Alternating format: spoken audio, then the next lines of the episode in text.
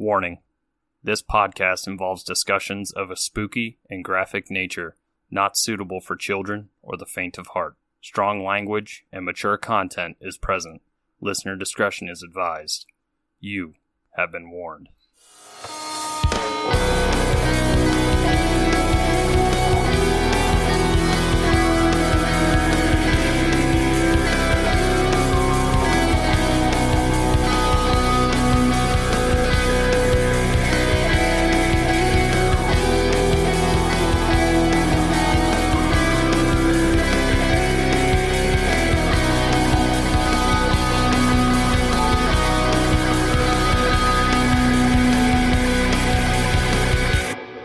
Spooksters, and welcome back to another episode here on Three Spooked Girls. My name is Tara, and as always, I am joined with my ghoul friend, Jessica. Hello. Hello, and today is going to be a Spookster Club Select dedicated to our $10 patron, Kathy. Thank you so, so much for supporting the show. We love you and appreciate you so, so much. Today, Kathy has selected the serial killer, Danny Rolling who is also known as the Gainesville Ripper. We will get into him in just a minute. But before that, our quick little friendly reminder from your Google friends that we have our live event next month on September 18th at 6 p.m. Pacific Time, 9 p.m. Eastern. If you would like to purchase tickets, head to the link tree in the show notes. The VIP tickets are the only ones that are limited. We did have some confusion in real time, so I wanted to just extra clarify that for you guys. The general tickets, there are plenty, no worries. So, yeah, we would love to have you there.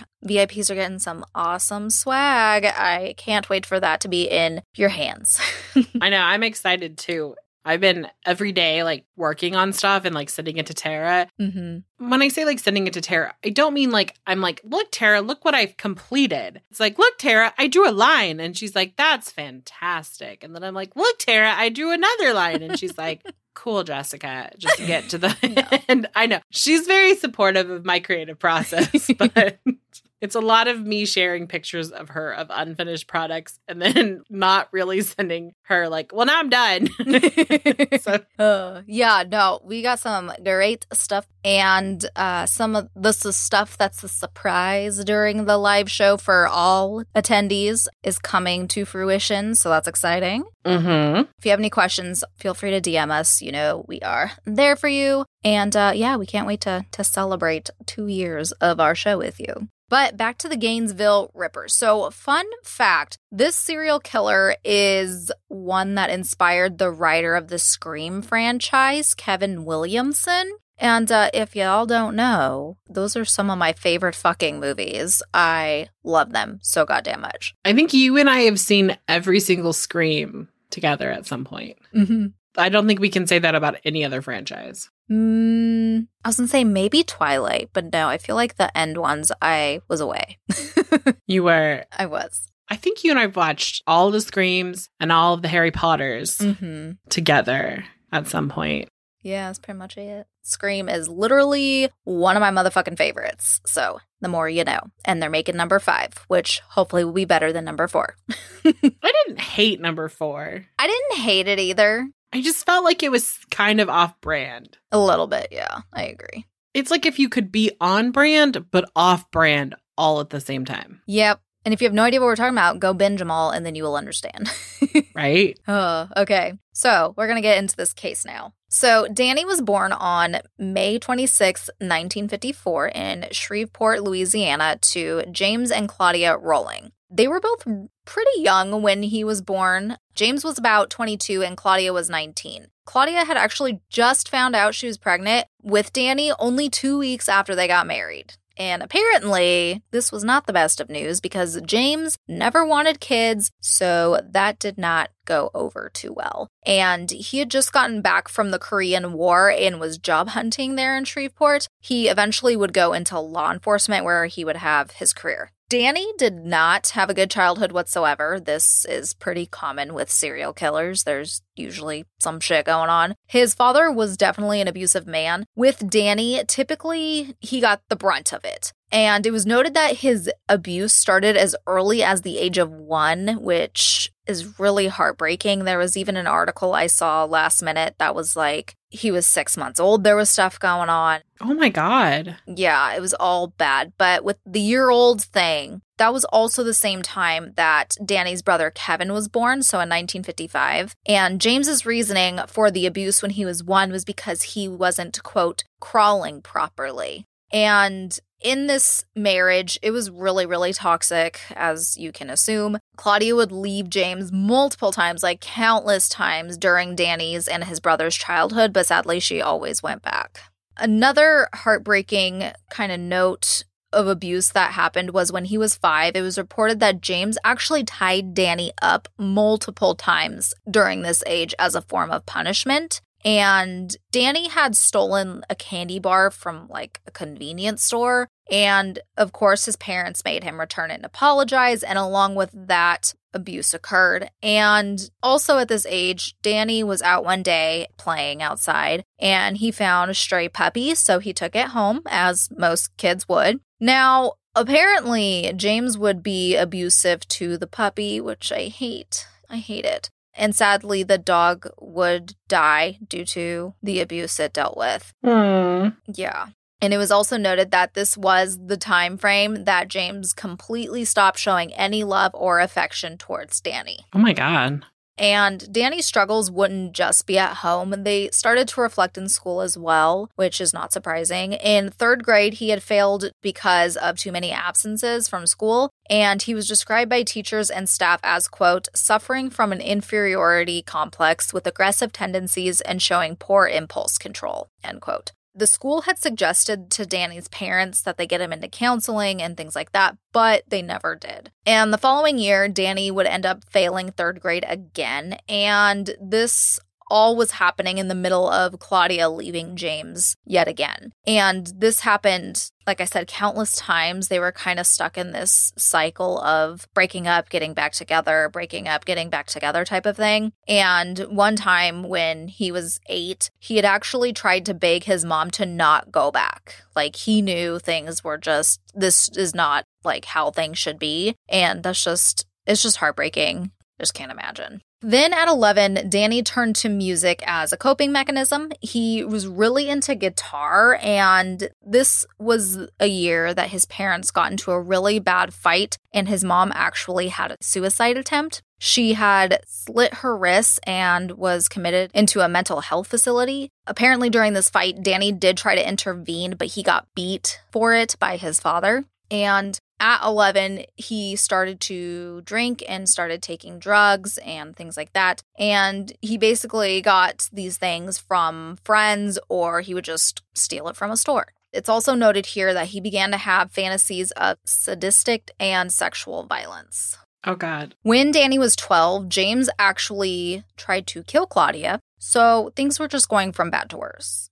Danny was caught drinking by James, and James had him thrown in jail for two weeks for the underage drinking. He also would end up running away for about two weeks, but he ran out of food, so he ended up going back home. And once he reached 14, he was caught peeping for the first time by one of their neighbors. And it was actually not just once, but twice. Oh. And it was really sad. Also, during his adolescence, he had multiple suicide attempts, but the first one would happen at this age. It's also noted that he started having dreams of being beat slash tortured and, quote, demons going through him. Oh, Lord. That's a lot. Yeah, we have a lot going on with this dude. And then during the ages of 16 and 17, he would go to jail multiple times for drinking again. He was said to have started hunting and killing small animals at this age as well, which we know is another red flag type of thing. Not not hunting, but you know, hurting and killing animals for their fun or whatever you want to call it. For fun. Yes. And he went back and forth with his parents because he actually wanted to join the Navy and said that if they didn't allow it, he was just going to run away and do it. Which I'm like, that's not how that works, but okay. With that, though, he actually ended up dropping out of high school, but he did get his GED. It was said that the Navy did not want to take him, basically. So he ended up joining the Air Force instead. He was part of the Security Police and Strategic Air Command at Homestead Air Force Base. And then he got into some trouble. So he's still young. So he's 18 now. He was charged with drug possession and disobeying orders. And fun fact it was noted he tripped on acid over a hundred times. Wait, wait. While in the Air Force? Uh huh. And you want to know what happened? What? I'm very confused, but yes. So he lost a stripe. So that means he lost rank. And apparently, he also got looked at by healthcare professionals. He was diagnosed with a quote personality disorder. It didn't say which one, it just said personality disorder. That was it. But he would end up being honorably discharged. Wait, I'm so confused. Yeah. What time frame was this? So he was born in the 50s and he was 18, so maybe the 70s. No, it's like it's too late in time for like experimental type things. They were like, oh, let's let him trip on acid and see how that works out. Oh, no, no, no, no. He was into drugs. It wasn't anything like that. Oh, I just thought maybe it was like convenient, like, oh, we don't have to supply him. He can just do it. We'll just monitor his ass. Oh, yeah, no, no, no. Uh, nothing like that.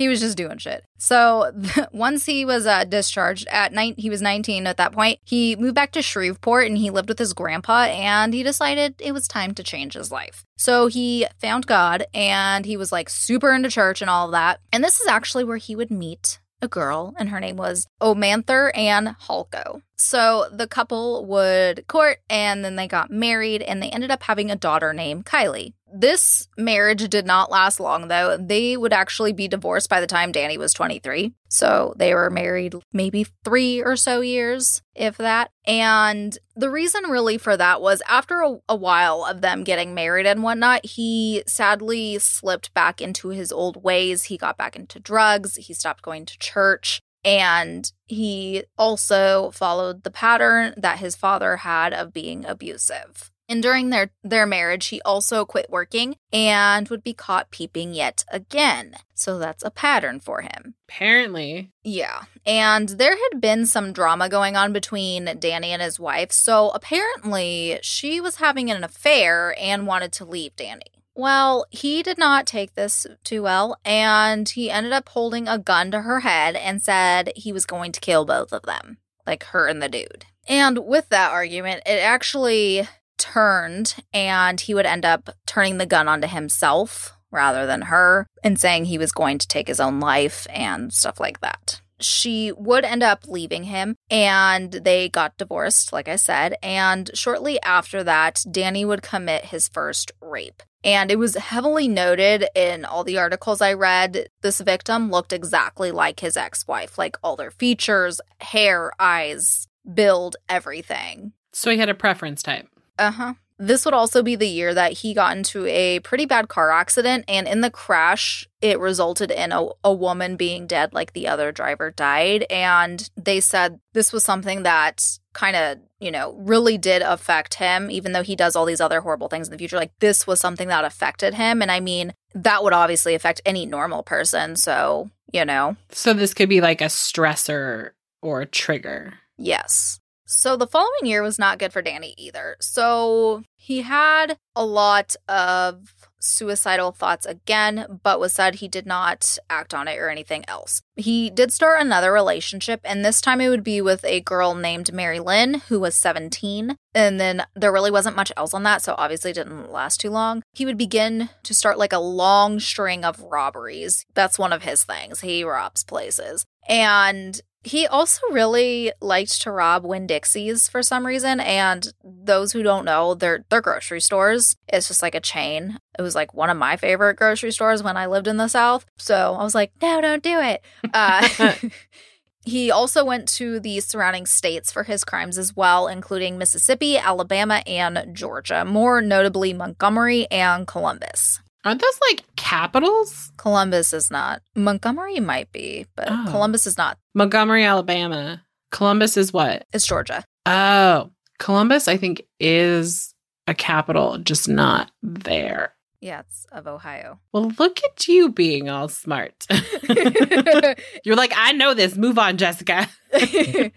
so, for that string of robberies, he was given two concurrent six year terms for this. And while he was in prison, he tried and succeeded escaping multiple times. And that turned into him getting sent to a bunch of different facilities. And also because he was in different states, he had to hop around some. I'm going to tell you that confusing list. First, he was at the Medical Classification Center in Jackson, Georgia. And then he was sent to Reidsville Prison. And that was when he was extradited for the robberies in Montgomery. And from there, he was then sent to Bryce Mental Institution for about like two to three months. And interesting enough, because at the very end, you're gonna be like, think about back on this, and you're like, what the fuck? He was actually deemed sane. And he uh, tried to escape yet again, and he was transferred to St. Clair County Jail, where he actually did escape for three days, made it to Louisiana, but they got him back in custody, and then they sent him to three different places in Alabama. They sent him to Alabama Classification Center, which I'm like, is that the same as the medical one, or is this different? anyway,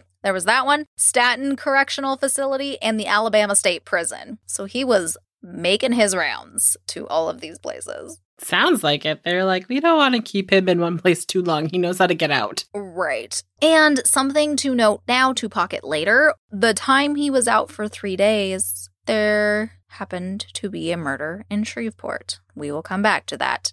Dot, dot, dot. So, once Danny got out of jail and he was done with his sentence, he continued down a rough path, as you would assume, because we're not to the serial killer part yet. He was fired from employers regularly. He hadn't changed or anything like that. He went back to his pastime of robberies. And this time he didn't really focus on grocery stores so much. It was more resident homes. And then on June 21st of 1990, so we we jump in decades, he got into a fight with his dad and he actually ended up shooting James in the stomach and in the face. And he thought he killed him, so he dipped and left. But James actually ended up living. He just lost an eye. The fucking evil ones always pull this like demon out of their body from somehow and they're like i'm not dying and you're like how right how are you not dead exactly ugh so when he took off, he decided to go to Florida and he got to Sarasota. And once he got there, he started robbing again. And he would actually end up stealing two guns and ID papers from a victim named Michael Kennedy. I don't know if he actually killed this dude or not. It wasn't clear, but when we get to his death count, that guy's not included. So I think maybe he just may have stole his identity. I don't know if the dude died or not. So that's what he went by in Florida, and he had all the papers, and it's like, you know, 90s, so it's not high tech like it is now. And then in August of that year, he would steal a car and head down to Tampa. And along the way, he continued his patterns of robberies in homes and convenience stores. Now, you're probably wondering when the fuck is Gainesville and all of that going to come into play? Well, friends, it's going to come in right now. Over the course of three days, Danny would kill five college students. The first incident would happen on August 24th of 1990. The victims were 18-year-old Sonja Larson and 17-year-old Christina Powell. They were both college freshmen and roommates. So, with these girls, they actually wouldn't be found until 2 days later on August 26th for the timeline for you guys. Their family was like trying to get a hold of them and stuff because keep in mind this is right before school starting and they, you know, probably wanted to see them, whatever, but they couldn't get them to answer the phone. They hadn't heard from them. So they went by there and were like knocking on the door, no response. So that worried them. So they called the authorities for a well check. And when the authorities had no response, they busted open the door to like get in there and they found not what they were expecting. They found a really, all of these murders, spoilers, are very gruesome. I will say that. I did watch an investigative discovery episode. Go to the sources page. It was on YouTube. And they had investigators, the medical examiners, and tons of people who were involved in the case. So I always like when these kind of docu specials do that. It gives us some really good insight, I feel. So there was a CSI agent. His name was Jimmy Ward, and he, of course, worked on the case. He had said that they found Sonja's body first, and she was on the foot of the bed with her arms extended over her head. And there was a smear of blood on the bed that suggested she was pulled down from, like, you know, the regular spot you sleep in down to the foot after being stabbed. She was actually stabbed 20 times. Fuck. Yes. And after this, he taped Christina's mouth with duct tape and bound her hands with the tape as well. He would then remove all of her clothes and he, quote, fondled her. And then he would force her to perform oral sex on him and then he raped her as well. After that, he stabbed her five times, which would be the reason for her death. And he also cut off her nipples and took them with him. Oh my God. And it was also noted that her and some other victims as well that we'll get into were put in a quote pornographic way or pose. And then he wasn't done. He actually returned to Sonja's body and raped her again. It's horrific. Then, not even nine hours after they found Sonja and Christina, the next victim would be found. The third victim, her name was Christa Hoyt. Little about her. She was a college freshman as well, and she was planning on studying chemistry because she wanted to become a crime scene tech. With that, it wasn't surprising to find out she was a clerk at the sheriff's department's office. And when she didn't show up for her shift starting at midnight, plus the fact they had just found two bodies, of course, her coworkers were very concerned because she was a really responsible girl. Like, she was never late, she was early, like, she was dependable on time. So, we should probably go by and see if she's okay because she had just been off for a few days. So, they want to make sure she's all right. But to say the least, it was not good. And this was probably the most graphic one, in my opinion. So they found her body positioned and slumped sitting over and she was naked and she was on the edge of her bed. Just like Christina, her nipples were cut off as well, but he didn't take them. They were right next to her body. But it gets worse. She was actually decapitated and her head was found on the bookcase facing her body. And one of the investigators were like, it was as if she was, he placed it there to look back at herself. And her fatal wound would be a stab in the back. Uh, that's something to note too. All of the stab wound amounts vary, they're not the exact same, but they did notice that it was the same type of wound. So that meant they were, at this point, they're like, it's at least similar, if not the same knife. They also were able to figure out, due to like how her body condition was and the blood pooling and stuff, that she'd actually been dead for two days prior to them finding her. Oh God! So he went on like a fucking spree. Mm-hmm. So he killed them like the same day as the other two girls. And she wasn't in the sitting position the whole time. With the examination and stuff, they were able to tell that she had been on her back for a long amount of time as she had like bled out from her back wound and things like that in the pooling in the crime scene. So they knew that it was again, he repositioned her body before leaving. And they also theorized that he may have stayed in the apartment with her after she died, which is something that happens with certain serial killers. They'll do that. And they also, once they did the medical examination, they were able to determine that her decapitation happened post mortem. So that will bring us to the last two victims of the spree, and they were roommates Tracy Paules, she was 23, and Manuel, aka Manny Taboada, he was also 23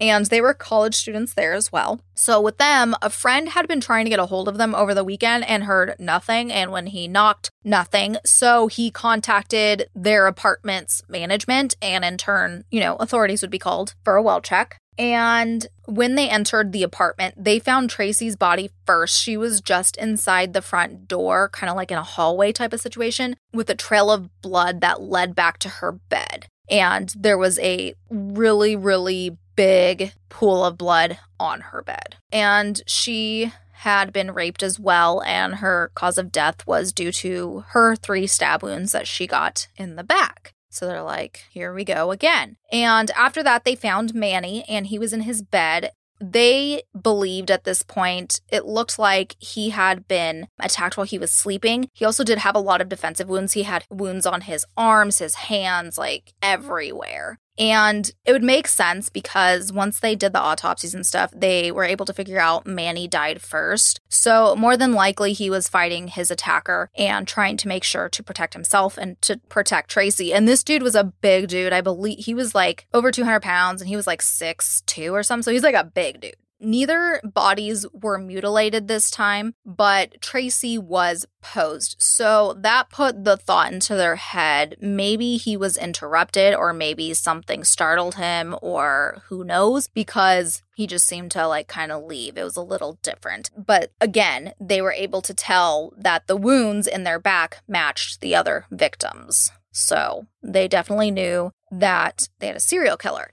Now, there's more than just no mutilation that pointed to why would they think he was interrupted. So there were some things that indicated that, you know, these weren't random murders. So, first, one of the big things was I mentioned duct tape. Now, they didn't know the duct tape was a factor because they found the duct tape they actually were only able to figure that out because of the residue duct tape leaves and it was on the victim's skin. He took the time to cut it off after and take it with him. And he would, spoilers, he threw it away in a dumpster or whatever, but he would take it with him. He also made sure to clean up. He brought cleaning agents or solvents with him because he wanted to clean up his semen off of the victims as well. And he also wore gloves to help avoid fingerprints. So, instantly, the medical examiner, his name was Dr. Williams Hamilton, he told the police that they needed to legit take this seriously and cautiously because they had a quote, Bundy like killer on their hands.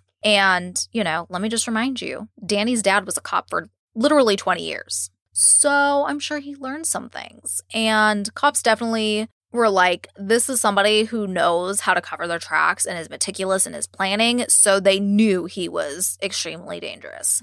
So I had mentioned that this was the weekend before the semester began. So, of course, everybody in this community was freaking the fuck out, especially after Manny had been killed. Prior to him being killed, he had a type. All of the females were white, they were petite, they were brunette, and they had brown eyes. So after Manny, it turned into this, oh my God, it could be anybody next. It could be me. It could be blah, blah, blah. You know, like it made people more scared. Right. Well, I mean, if Tracy fit the profile, then it would be like Manny was more of like a kill of like have to. Mm-hmm. He's there and I have to kill him because if I don't kill him, obviously what I'm going to do is going to wake him up. Right. But you have to think about it like people who maybe aren't into true crime plus panicking they may not think like that. It's true. And that was kind of what was happening. So when the murders occurred and the news broke out in the media, because like this went everywhere, they the college ended up delaying classes for a week, but tons and tons of students just dipped. And I cannot blame them because his type, hello, me, not now, because now I have blue hair, but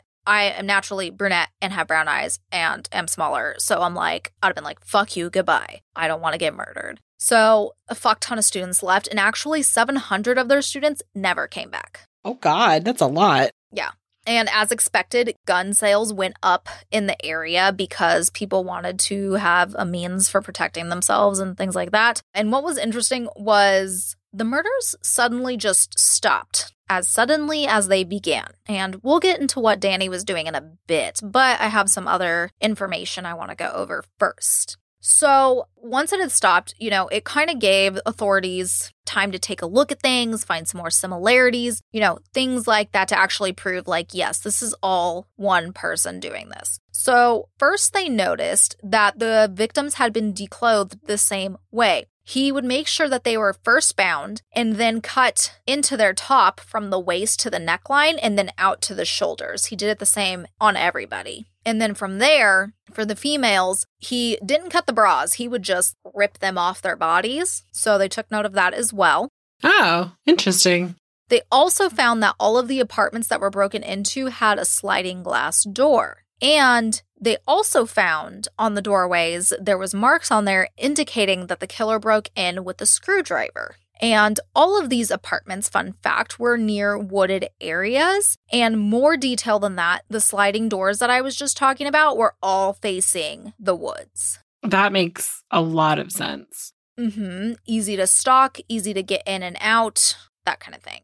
And while looking at all of that, they deemed that for the profile, they deemed the killer was most likely a white male in his late 20s to early 30s had an athletic build and was around six feet tall. He was most likely single and a loner, had average to just above average intelligence, someone who was very organized, had a good knowledge of police work, like I mentioned earlier, and like the spoiler I gave you, because of his dad, and more than likely had a criminal past of some kind involving violent crimes. Also, they noted for his personality, he was confident and had a very negative view on women, possibly military, and worked some kind of average job, nothing crazy. And it was just like, wow, that was fucking spot on. They didn't know it yet, though. So, of course, because this was the 90s, it did take a bit of time to get like any kind of forensic stuff back. It's not like now where it could be faster. Once they did, they were able to first determine that both on Christina's underwear and the DNA they got off of a paper towel that was next to her body tested positive for semen. So, he did not clean all of his stuff up.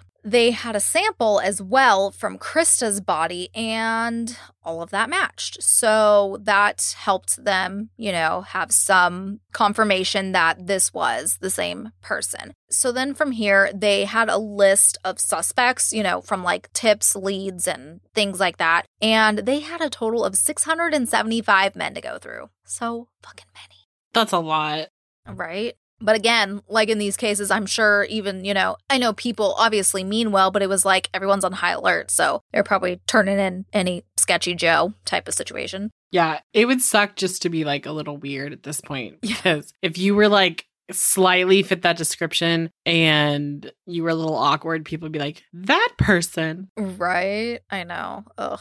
So, authorities did have a suspect early on that they really honed in on, and his name was Edward Humphreys, and he was 18 years old. A few people had actually submitted his name in via tips and things like that, and the reason for that was because he was described as a quote weirdo slash loner, and he had said and done some sketchy and troubling things. So it was said that there was an incident at a donut shop one day, and he was talking about murdering women, and even told a girl that he had a knife back at his house that could cut her skin clean off. Oh, I mean, if you're going to talk like that. right? That's a little justified. And everyone was obviously, like I said, on high alert. So they're like, mm, we gonna call on this dude and report his ass. So they did. I mean, it's probably good that they did. Yeah. He had some things happen in his past. He had actually just recently been evicted from an apartment complex, which the reason for that was because he was threatening people with a knife and running around with it. So, Well, I mean, if you're going to be that obvious sir. right. And actually, during all this, he would end up being arrested on assault charges of his grandma during all of this. And it's just like, uh, why? Leave your grandma alone. Not his grandma. I know.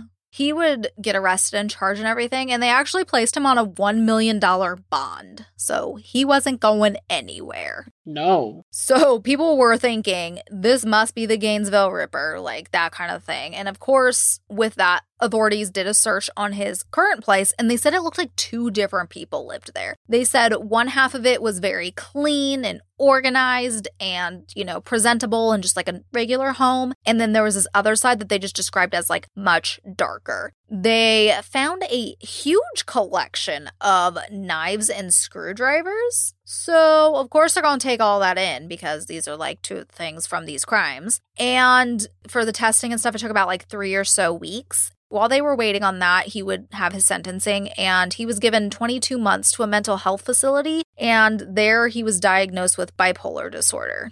And the results of the testing came back, and his DNA and his tools did not match. So they were back at square one and probably like, what the fuck? So at this point, they contacted the FBI for some help. Uh, good move. And they used this system called the Violent Criminal Apprehension Program, or VICAP for short. This was essentially a program where you could input certain key things about crimes to see which other ones came up with similarities or like quote matched kind of thing. And they did have a handful come up like under 10. And one in particular was a murder of a family. And I mentioned that for two seconds earlier that there was a family that was killed while he was escaping and certain stuff. The victims were Julie and Tom Grissom and Julie's nephew Sean, who was only eight. So sad. I hate that. They were all murdered with the same type of weapon with stabs in the back as the Gainesville murders were. Julie's body had also been posed in a sexual manner, and he took the time because she was like laying down. He took her hair and like spread it out all around her, like all out. I don't like it. Yeah. There had also been duct tape used that was taken with the killer. So there was that. And Julie matched the same physical features as the other victims. So she was young, she was 24, she was brunette, petite, and had brown eyes. So that was kind of giving them some information on what type, like people with certain areas and crimes and things like that to start slimming the list down. Well, then another police department reached out to them because they had made an arrest from an armed robbery that happened at a bank. Spoilers, it was Danny. So, you know, he stayed busy after these murders and he wasn't hiding out or anything. Actually, he had another dude with him during the robbery and stuff, and it turned into like a whole chase, like a whole pursuit. And it was said that Danny, when the police came up, he like bolted to the woods and dipped. And the other dude actually stayed and talked to the police. Now, keep in mind, Danny's still going by a fake name of Michael Kennedy. So when the dude was talking to them, they're like, Yeah, I did it. It was with my dude Mike, whatever type of thing. And while they were chasing him, they actually came across a campsite and they were like, It's totally got to be his because they actually found a bag of money and it was covered in red dye. Ah, uh, dye pack. Mm-hmm. This was also, fun fact for y'all, this was in close proximity to the victim's apartment. So there's that. And in the episode, the ID episode that I watched, they honestly said at first that they just assumed he was a quote, drifter who was committing robberies. Like they didn't think any connection to the Gainesville Ripper. So, of course, you know, all of the contents and everything were taken in for evidence and whatnot, but essentially it just kind of got thrown into a locker and wasn't really looked at at that point. And what was included in this, there was a ski mask, which, fun fact, when tested, matched a fiber found from the third crime scene, a screwdriver that, you guessed it, matched the markings on the doorway. And I remember the dude who analyzed the screwdrivers and stuff and he's like, "Yeah, we had went through so many." So when they eventually later on gave it to him, he's like, "I was not expecting it to be a match. I was thinking it was just going to be like all the other ones." So he was like, when it was a match, he was just like, "Holy fucking shit." You know, obviously paraphrasing, but he was like, What the fuck? And the next item also shows how kind of carefree or cocky he was at his little campsite, thinking he was safe. They actually found one of Christina's pubic hairs in his sleeping bag. And there's more. They found a pair of pants that had Manny's blood on them. Got it. If you were looking for all of the crime scene evidence, just right there. Uh huh. And this just sat in a locker for a while. This is just, I'm just telling you what was in there. So you're like, you can be pissed along with me when I was reading this. Hmm. along with that, they also found almost like a Walkman. It was like an audio rec- or no, no, no, not a Walkman. You know, in Home Alone, when Kevin has that audio recorder with the cassette? Like the talkie walkie thingy? Yes, it was kind of one of those, but he also had a headset. So it's like a mix with that and a Walkman, is what I got from it. Well, because what Kevin not a tangent, but like what Kevin had was like a walkie talkie that just had a mic added to it. Mm. No, because like basically most of the videos just showed a Walkman like during the reenactment. So I'm like, I don't know what it actually looked like. but anyway, it's like if Kevin's thing and a Walkman had a baby, is what I'm guessing. Got it. So, you know, like later on when they're re looking at this stuff, they end up playing it and you can hear Danny he has this like message he's recording and he addresses his mother and his brother. And he says, quote, I know I have to run for the rest of my life, but I'm getting pretty good at it. I don't want you feeling sorry for me. I don't want you worrying about me. I'm a big boy. I can take care of myself. We're all down here for just a breath anyway. Well, I'm to sign off for a bit. I got something I got to go do. End quote and the police assume that this was made prior to the Gainesville murders. So that was that something he had to go do. Got it. That pretty much all of these things is like, uh, bro, you're getting arrested. Goodbye. I mean, he was already in custody because of the armed robbery stuff, because he got away and then they also got him. And basically, apparently, it was like a high speed chase kind of situation with the car. I'm like, wow, way to be dramatic. Jesus fuck. But okay. Deputy Police Chief Greg Graham interrogated him and said he was very, very chatty. And he admitted to the robberies and even shooting his dad. But of course, he did not breathe a word about the murders. But he was basically like, if I had asked, thought about, like when he talked to him, he was like, if I had thought to ask him or had asked him, he probably would have just been like floodgates with it, with the attitude he was giving, kind of thing. But didn't say shit.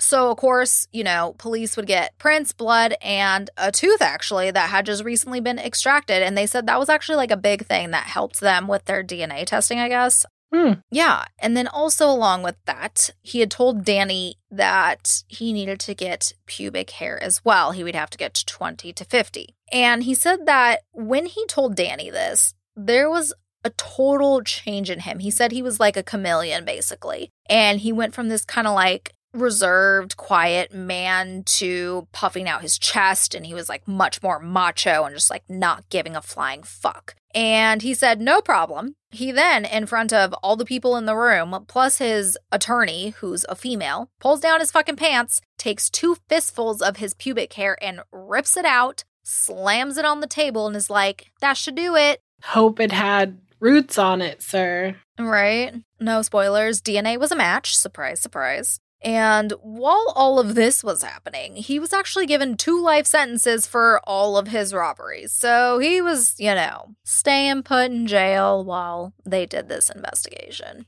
Once he was a match and everything, he was charged with five counts of first degree murder, three counts of sexual battery, and three counts of burglary. Now, police knew people would be kind of skeptical with this, even with DNA and forensic evidence, because keep in mind, at this time, all of that kind of stuff was rather newer. So people kind of wanted more, which, like, in today's world, you're like, you have DNA, you're fucking good. Like, what? Because that was kind of my thought at first. And but then when they said that, I was like, oh, okay, that makes sense. Right. And basically, they were like, if we really want to put the nail in the coffin, like, we have to get a confession out of him. Like, we have to. And at that point, they weren't getting one.